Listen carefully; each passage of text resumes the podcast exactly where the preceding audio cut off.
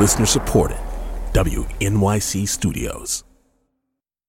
Tobin. Kathy. Today, we've got a story from Nancy producer Matt Collette, who seems to have been out of the office quite a bit lately. Yeah, he's been out. Yeah. Uh, he has been reporting from Massachusetts, uh, where next month voters will decide whether to repeal or uphold protections for trans people. We were planning to run this story this week anyway, but now it feels extra relevant with last week's news that the Trump administration may be looking to essentially stop recognizing the existence of trans and gender nonconforming people. Which is so sad and scary because trans rights are already so delicate all over the United States. They vary from state to state, and what protections did exist at the federal level are increasingly under threat. So today, we bring you a story about a new way people are fighting for trans rights. And if it works in Massachusetts, it's a strategy that could be a game changer all over the country.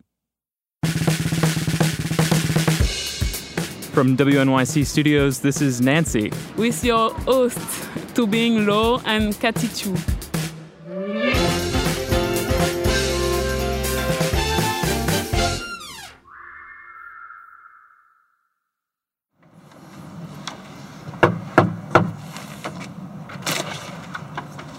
Good good morning. I'm looking for Beatrice or Joseph.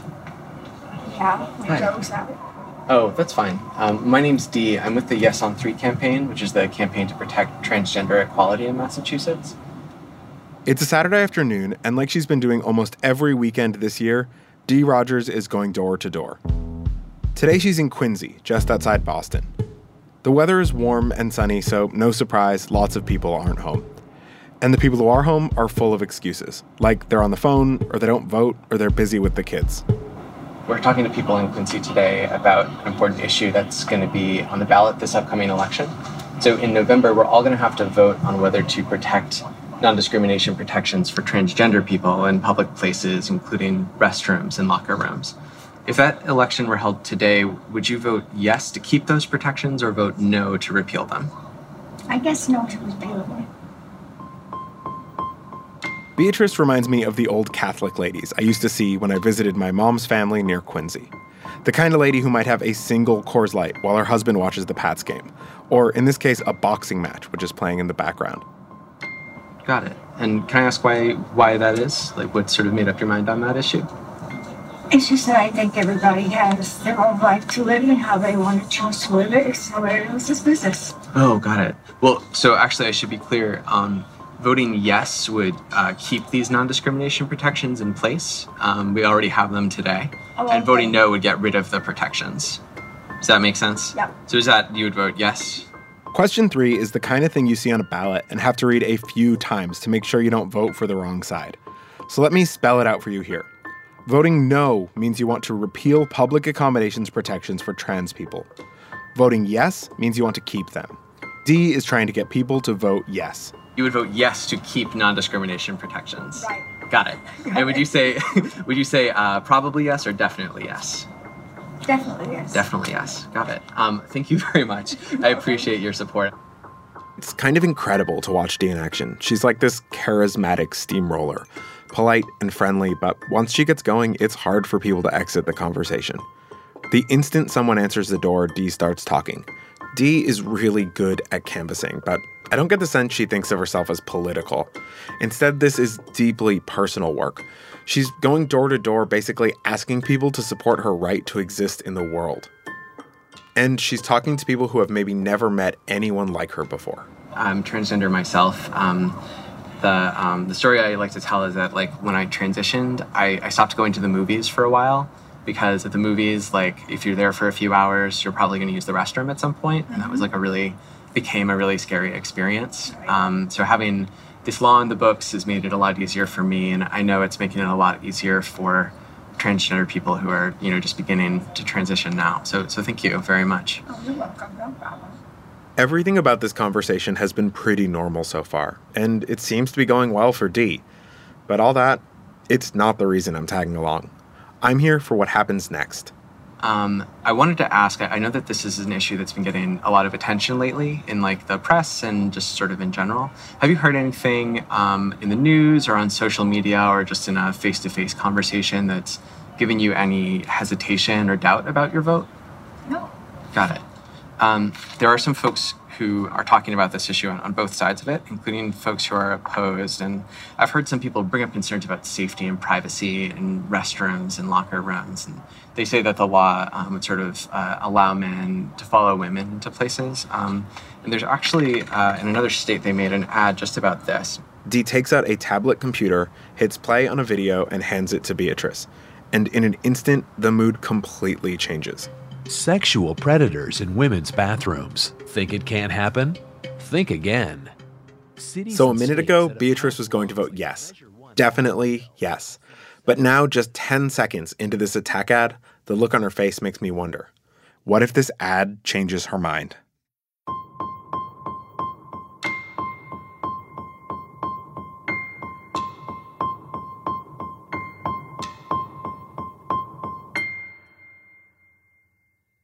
I'm not from Massachusetts, but my whole family is from there, so I'm basically from Massachusetts. My first baseball game was at Fenway Park with my grandfather. I went to college in Boston, came out there, got my first journalism job there. A couple months ago, I came across a story that totally surprised me. A group of anti LGBT activists who call themselves Keep Massachusetts Safe managed to get a question on the ballot for this November's election. It's called Question 3 and it's about whether voters want to repeal a law that protects trans people from discrimination in public places. And I just remember being so caught off guard by this. Anti LGBT ballot initiatives aren't that common anymore. This one is the only statewide ballot question like it anywhere in the country right now. 10 or 15 years ago, you'd see these kind of questions a lot. It was a Republican tactic to get diehard conservatives to the polls. The theory was they'd be so opposed to something like gay marriage that they'd show up to vote, and while they were there, they'd check the box for whatever Republican was running. The other reason I was shocked is because this is Massachusetts, one of the most liberal states in the country. It's the birthplace of the Kennedys, the first state to allow gay marriage. Its healthcare system was the inspiration for Obamacare, I moved up here from Tennessee four years ago because I wanted to find peace and acceptability and be allowed to be my authentic self and explore that without fear of repercussions from society, from churches, from employers, from what happens in Tennessee. This is Kelly Jenkins. The two things she says are most central to her identity are being a trans woman and being a teacher. But in Tennessee, she found she couldn't be either. I literally packed my four door Honda Civic with my two dogs, my cat, anything I could shove in my Honda Civic, and moved up here not knowing a soul. And in three weeks of living in Massachusetts, I found a home and I found a job. And I've never really looked back. Until this year, when she started to hear the same rhetoric she remembered from Tennessee. What does Massachusetts Question 3 mean to you? It means any man who says he is a woman can enter a woman's locker room, dressing room, or bathroom at any time even convicted sex offenders. This is an ad that's currently airing in Massachusetts, and the world it describes seems so far from Kelly's actual experiences. I know of no trans person that has ever had any experience. I know of no human being that has ever had the experience that they are describing that has happened. It's not happened in Massachusetts. It's like saying the sky is green instead of blue when you can look up and see it's blue. And that's what they're trying to do. They're trying to convince you that I'm evil when you can sit here and sit down with me and see that I'm not. These ads are full of things that just aren't true. Plus, they tend to feel less like high minded political discourse and more like low budget horror movies. Vote no on three. This bathroom bill puts our privacy and safety at risk. It goes too far. No matter how ridiculous these ads are, they keep showing up every time trans rights come up for debate. And they immediately transform a conversation about non discrimination laws into one about bathroom bills. One reason these ads work is because most people have never met a trans person. A recent study said just over a third of Americans know one, which might seem really low to you, but remember you're the kind of person listening to a queer podcast from a New York City public radio station. That lack of knowing even a single trans person means most people don't have a baseline understanding of what it means to be trans. They might mean well. They might be the kind of person who says, of course everyone deserves to be treated equally. But in reality, a lot of people just don't know what it means to be trans. And that means they're more likely to be afraid of trans people.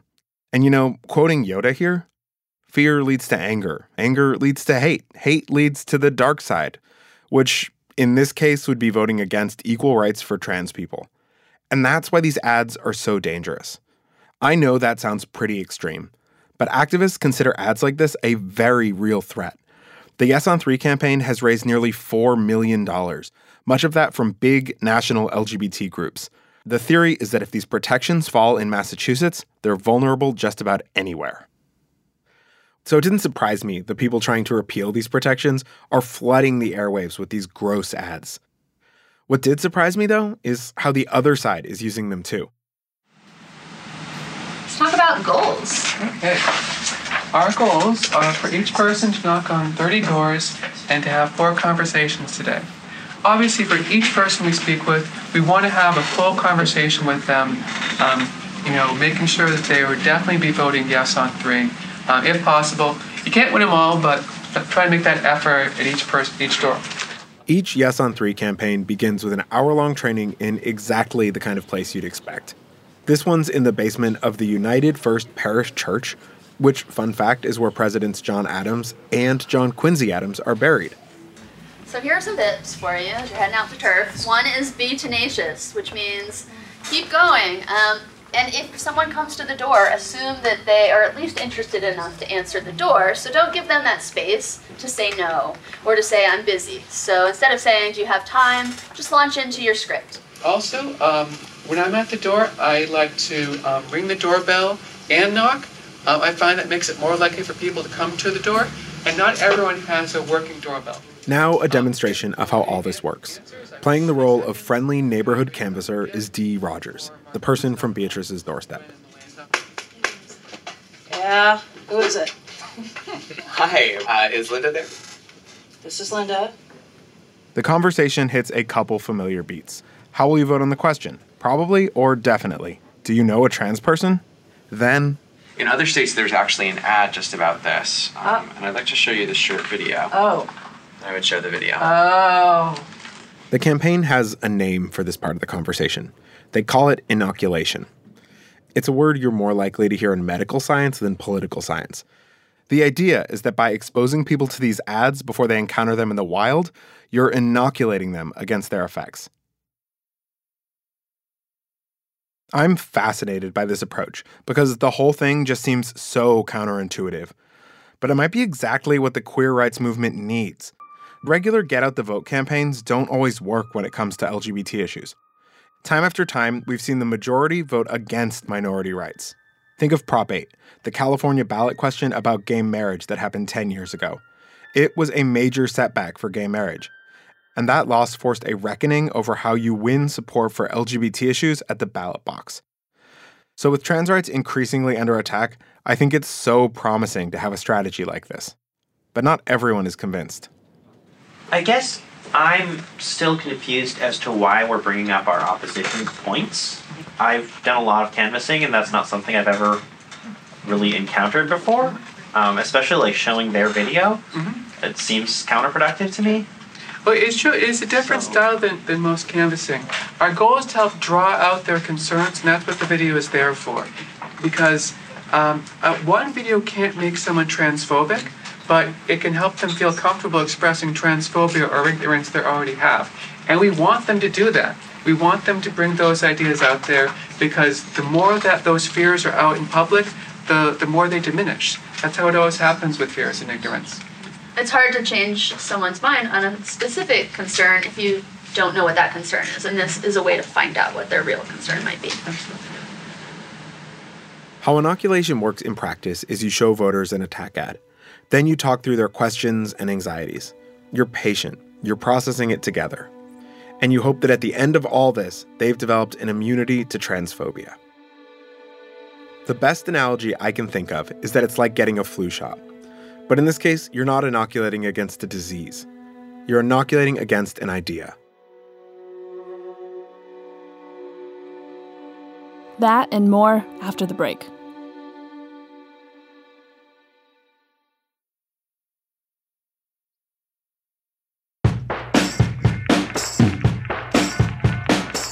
The theory behind inoculation, the whole reason it's being deployed right now in Massachusetts, is that its effects are long lasting in ways other campaign strategies just aren't.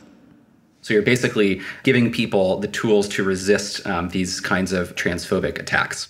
This is David Broockman. And I'm a professor of political economy at the Stanford Graduate School of Business. Um, I study public opinion and political campaigns in the United States. David's research is the basis of the Yes on Three campaign's inoculation strategy. He and his colleague Josh Kalla studied a similar canvassing campaign in Miami back in 2015. We found that um, even months after the conversation, when we exposed people to um, opposition advertisements, um, different ads than had been discussed at the door, the treatment group essentially um, was more likely to retain a positive attitude towards the transgender people and towards these policies um, than the control group that hadn't had the conversations. David got his start working on campaigns while he was just in high school, door knocking for Howard Dean's 2004 presidential campaign. I was there for the, the famous scream, actually. In college, David studied politics, but he pretty quickly found himself disenchanted with the state of campaign theory. There's a lot of gurus in politics who um, assert confidently uh, lots of pronouncements about how to win campaigns, persuade voters, um, whatever else. Uh, and those people were basically completely full of shit um, and um, were sort of similar to 18th century doctors that had a few anecdotes and would say, oh, well, I put leeches on Mary and Mary got better. You know, don't you want to pay me a lot of money so I can put leeches on you too? Now, David conducts experiments to see how campaigns actually work what makes them effective, what might be a waste of time, what really changes people's minds. Essentially, clinical trials for politics.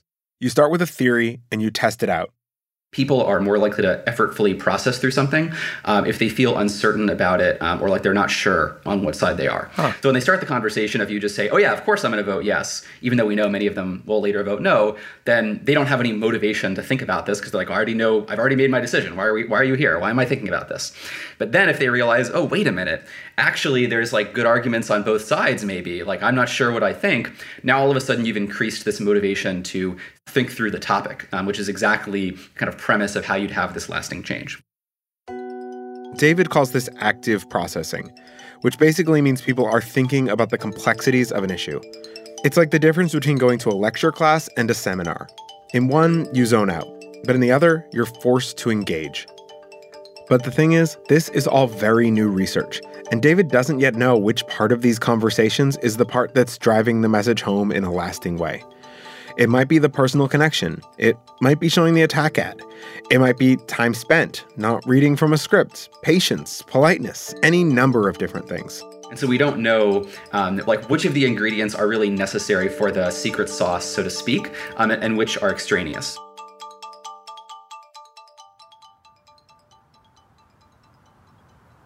We're back in Quincy, where David's theory is playing out on Beatrice's front steps and we're at the part of the conversation where things could go south very quickly. Dee is just about done showing the attack ad. Keep men out of women's bathrooms and locker rooms. Vote no. Even though I know why this is happening, I'm still nervous it's going to backfire. Dee, meanwhile, is super chill. Thank you for watching. Um, so I'm curious, like, what did you think about that? Does it raise any concerns for you? No, but in a way, not to offend the transgender people or whatever you want to call us. it would be better, I think, for both of you, both sides to have their own bathroom. So, in other words, you people are going to be criticized mm. or whatever, name calling or whatever they want to do, and the other people will just be able to keep their mouth shut. Right. I hear what you're saying. So you're sort of saying that um, that like uh, it, it's almost like transgender people should have their own place to go just so they, they can kind of be spared from uh, people who might have a problem with it. Well, just the bathrooms. Yeah. I mean, if you're going out to eat, no, there should be no problem. Right. Yeah. At all. But I think in places like that, so the transgender doesn't get upset or somebody doesn't start yelling, screaming for police or whatever. Right. Um, that's a, that's a really interesting um, perspective, um, and I don't think I've heard it phrased quite that way before. It, it makes a lot of sense in a lot of ways. Um, See, this is what I'm talking about. Beatrice does not sound like a definitely yes anymore. She seems undecided. I know this was Dee's plan, but it's making me very uncomfortable. Something that um, something that's complicated about it, I think, is that um, there are a lot of transgender people who you wouldn't know were transgender walking down the street. if you know what I mean. And uh, so it's a little, um, I think it gets a little dicey, sort of like where you draw the line. They go back and forth. Beatrice says maybe trans people should get their own bathrooms. Dee's like, that is certainly something that's helped me personally. But separate bathrooms aren't always available, and trans people need to be safe wherever they go. Beatrice says she doesn't want to see people discriminated against. She says she used to be a nurse and that she would have never refused to see a patient if they were transgender. But also, she says, ever since she was a little kid, boys and girls had different bathrooms, and there's gotta be a reason for that. Dee says, right, but it's still illegal for anyone to go into a bathroom to commit a crime, period. On top of all that, Massachusetts hasn't seen an increase in bathroom crime since these protections became law. It's just not a thing that happens. But Beatrice is still waffling. It seems like this conversation is going in circles. Say again? I don't want to humiliate. Yes. I don't want to humiliate anybody. Yeah, right. Like I think that's a lot of um, what it's about. That it's easy to forget, right? That it is just about people's ability to move through the world like freely with dignity. Um, yeah, it, that makes a lot of sense. Great. Well, um, thanks for taking the time to talk to me, Beatrice. I really appreciate it. It's been about nine minutes since we knocked on Beatrice's door. That is a pretty long time to have a deep personal conversation with a stranger. After everything we've talked about and, and viewing the video, I want to sort of just ask again the same question I started with, um, which is when our uh, this our non-discrimination law is on the ballot, will you vote yes to keep these protections or vote no to repeal them? Yes. The vote yes. And would you say definitely yes or probably yes? Yes. Right. Thank you. Everybody has their own life to live and how they want to live it is their business. Thank Nobody you so else's much. Everybody has their own right to live, and how they want to live is their own business. Nobody else's business. That was the last thing Beatrice told Dee. So here's my question Has Beatrice been inoculated? Dee is marking her down as a definitely yes. But I'm not so sure. I watched about a dozen of these conversations go down, and I walked away from most of them feeling hopeful, like these people would vote yes on election day. Beatrice was different. On the one hand, she was willing to engage, but she also seemed more or less confused the whole time. I'm not convinced she'd ever thought of transgender people before today, or that she'll ever think about them again. I have no idea what she's going to do at the polling station, if she even votes at all. To me, she seems like a definitely maybe. How do you feel that went? It went well. Um, what she was saying about having um, different restrooms for transgender people, like the words like separate but equal crossed through my head, and that's not really necessarily the right argument to bring to her because it's you know we don't want to be too confrontational while we're doing this work because we can't you know we can't bring somebody all the way. But she was somebody she she was she was a nice lady, definitely a good conversation.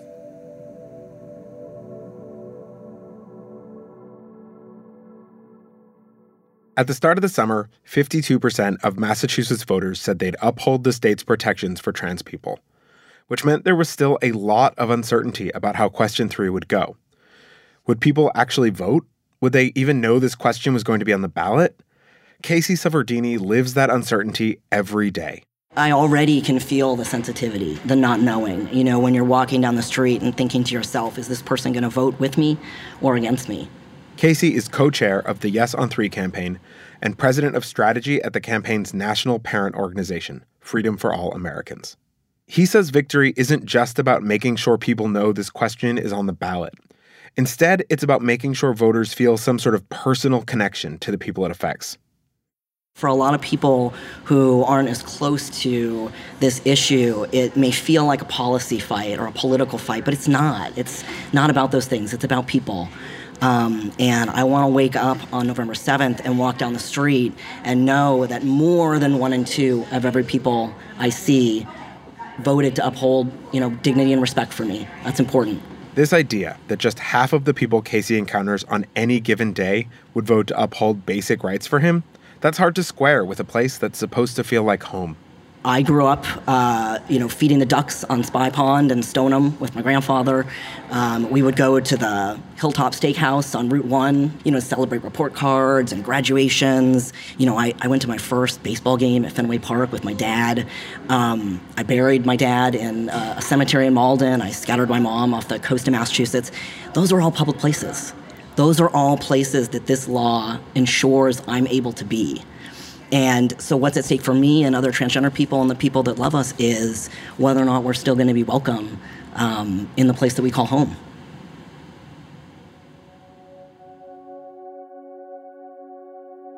When I was up in Boston, I wound up hanging out with some friends who still live there. I told everyone about the story I was working on, how close things were looking. And wasn't that weird in a place like this? My friends weren't actually all that surprised, though, because everyone there was queer, and everyone had a story of being singled out because of who they were. It might be a family member or a stranger at a bar, or someone who just shouted out faggot as they walked down the street. Because even with its liberal reputation, Massachusetts isn't a paradise. But it can be a refuge, and that didn't happen by accident. It happened because judges and lawmakers and regular people like you and me decided to look out for our friends, our neighbors, for people we'd never even met before.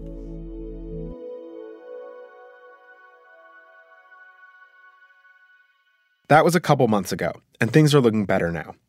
With just over a week to go, the yes side is polling above 70%.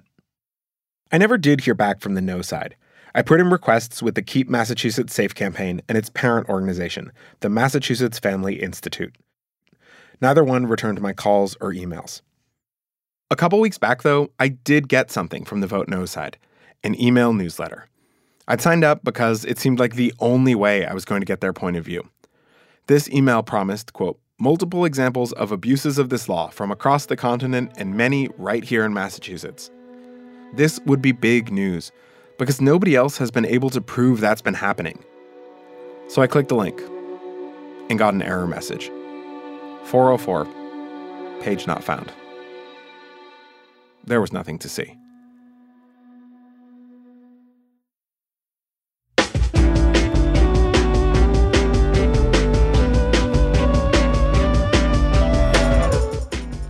Right, that's our show. We've put links with more information and resources in the show notes. Let's do the credits. Our producer, Matt Collette, production fellow, Temi Fagbenle, sound designer, Jeremy Bloom, editor, Jenny Lawton, executive producer, Paula Szuchman. I'm Kathy Tu. I'm Tobin Low. And Nancy is a production of WNYC Studios.